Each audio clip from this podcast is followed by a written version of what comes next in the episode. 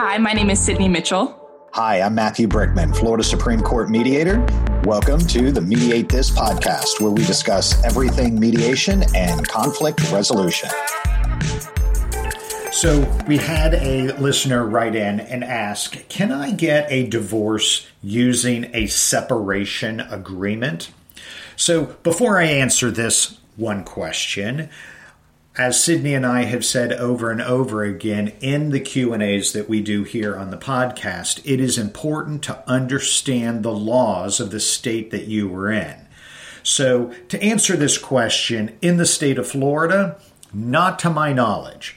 And the reason why I say this is because we have to look at well, what is a separation agreement?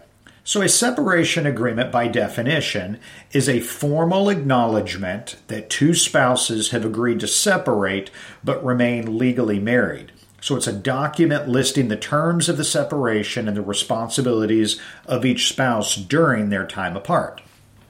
So, in the state of Florida, and I will talk about the state of Florida because that's where I live and that's where I practice most uh, of the time.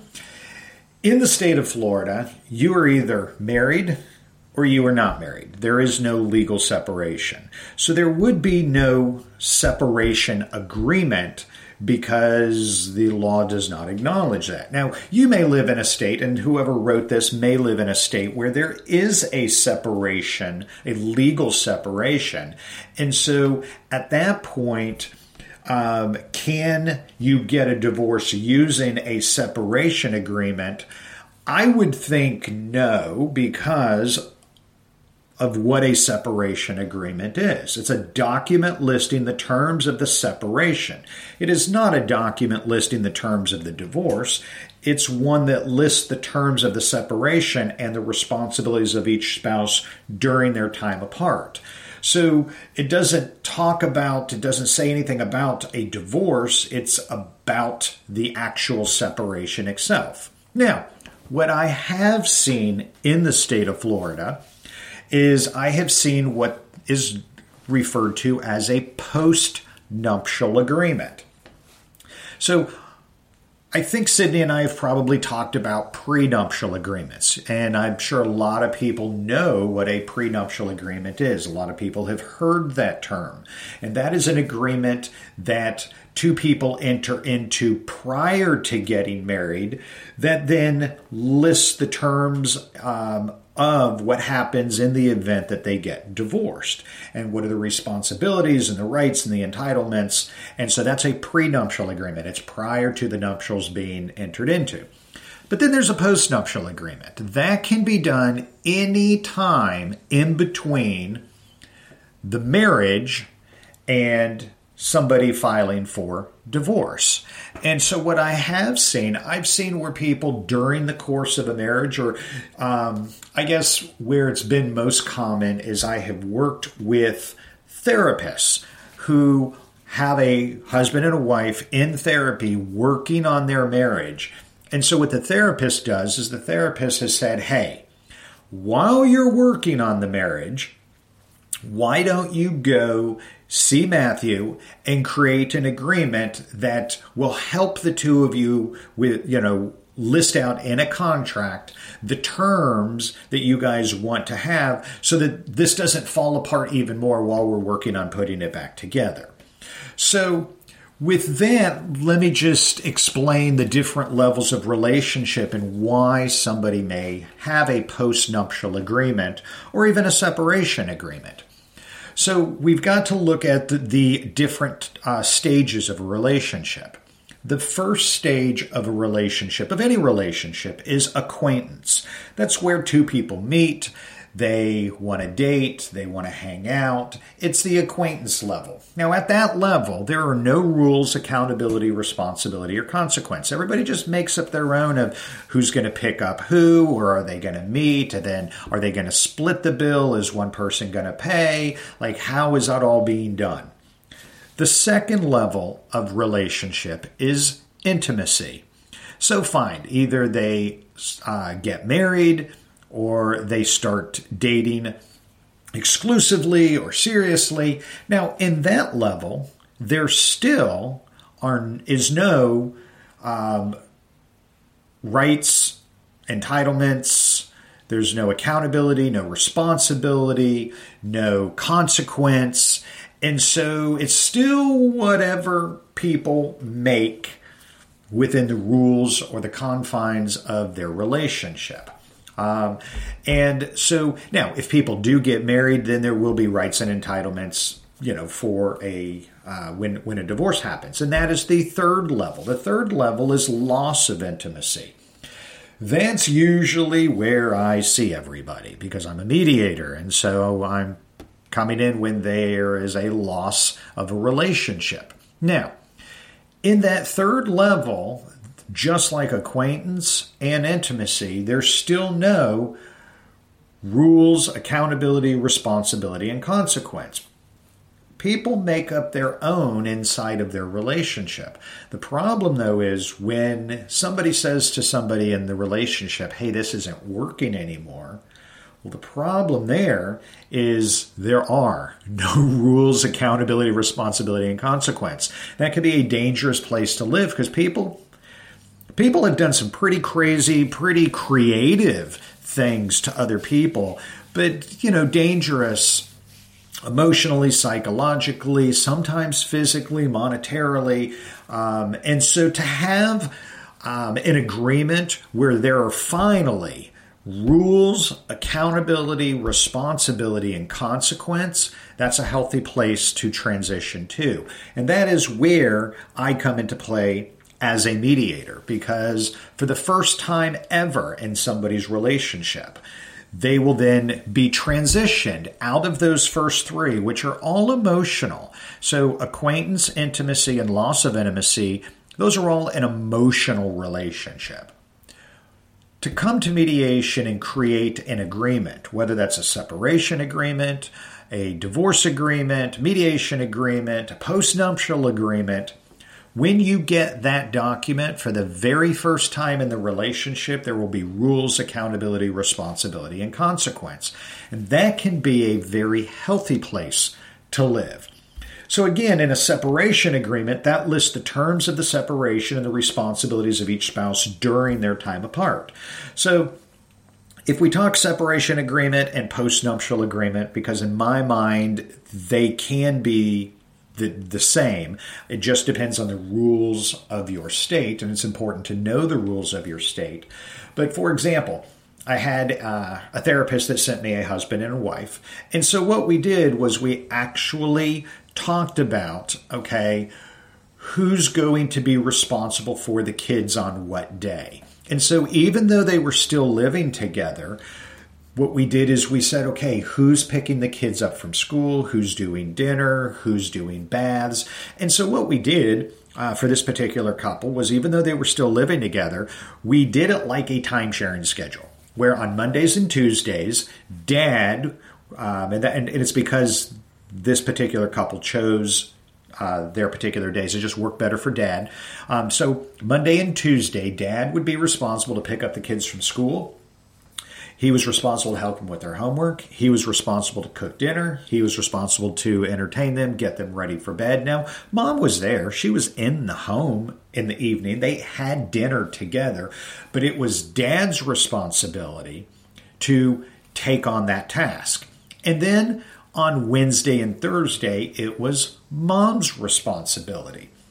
Um, now, the weekends, this particular couple decided that on the weekends they would sort of just figure out, you know, on a case by case basis because the kids were in extracurricular activities and, you know, they, they both went. And so we didn't get into building it like, you know, an actual postnuptial agreement or separation agreement where we defined all the time sharing, but we did for these particular Monday through Thursdays so that number one, both of them got a flavor of, well, what's it going to look like in the real world if you don't pay attention to your marriage? If you actually get divorced, what would the time sharing schedule actually look and feel like? And this also gave both of them a glimpse to, you know, for example, the husband worked outside of the home full time. The mom had a part time job. But you know what? Dad actually got a glimpse and a taste of what is it like to have to leave work to go pick up the kids? And what is it like to have to cook dinner for the kids? And how do you balance home life and work life at the same time? Um, and so that gives him a glimpse going, if I don't pay attention to my marriage, this is what life could look like, huh? And so um, you know, then when it came to bills and expenses, who was paying what? And, you know, one of their biggest problems, like most couples, is they were arguing over finances who's paying, who's working, who's contributing. And so what we did was we created then a an agreement where they were then going to divide everything on a pro rata basis. So what does that mean pro rata?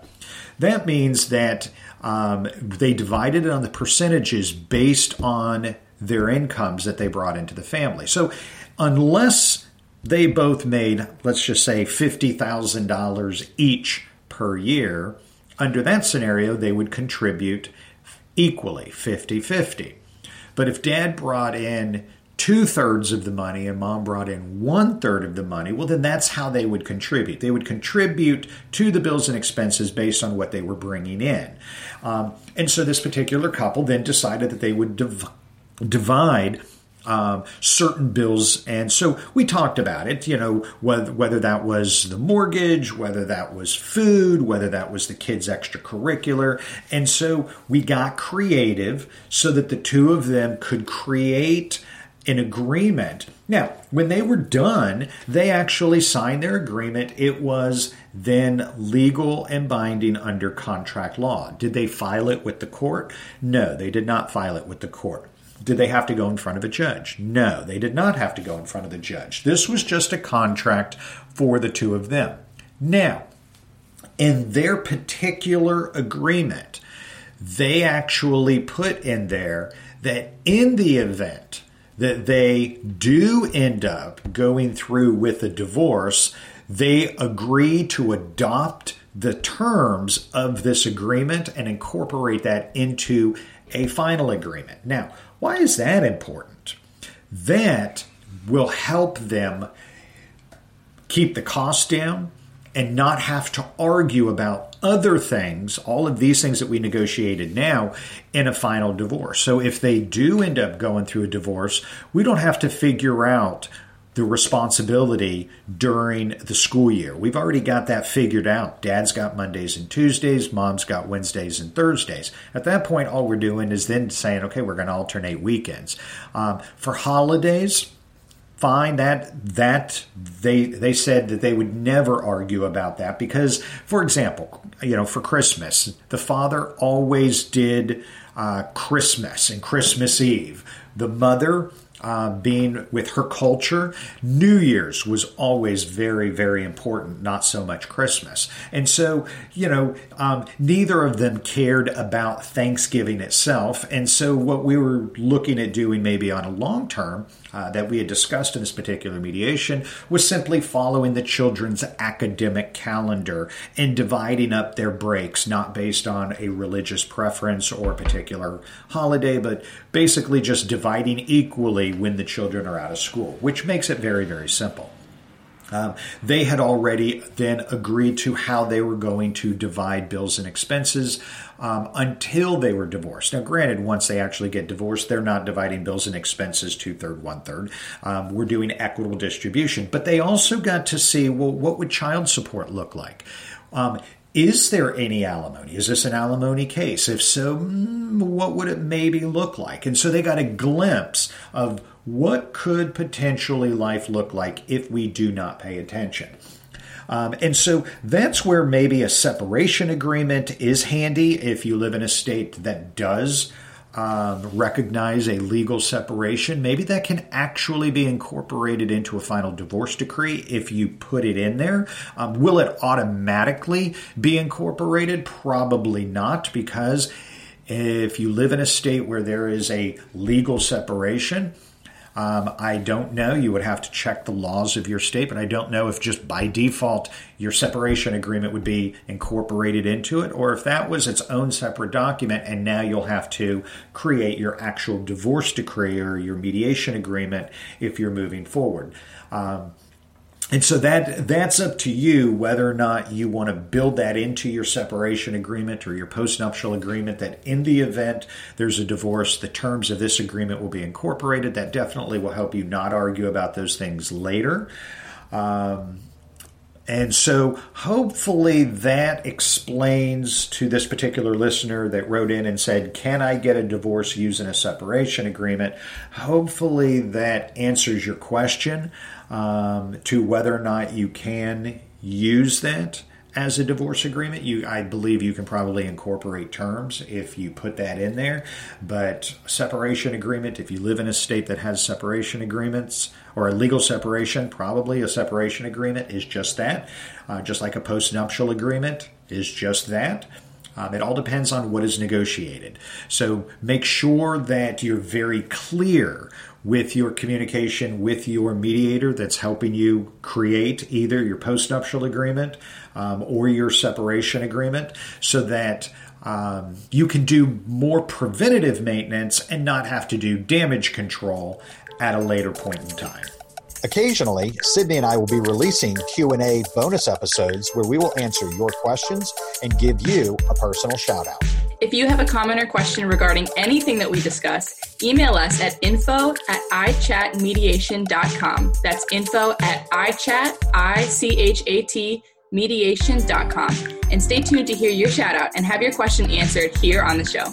For more information about my services or to schedule your mediation with me, either in person or using my iChat mediation virtual platform built by Cisco Communications, visit me online at imediateinc.com.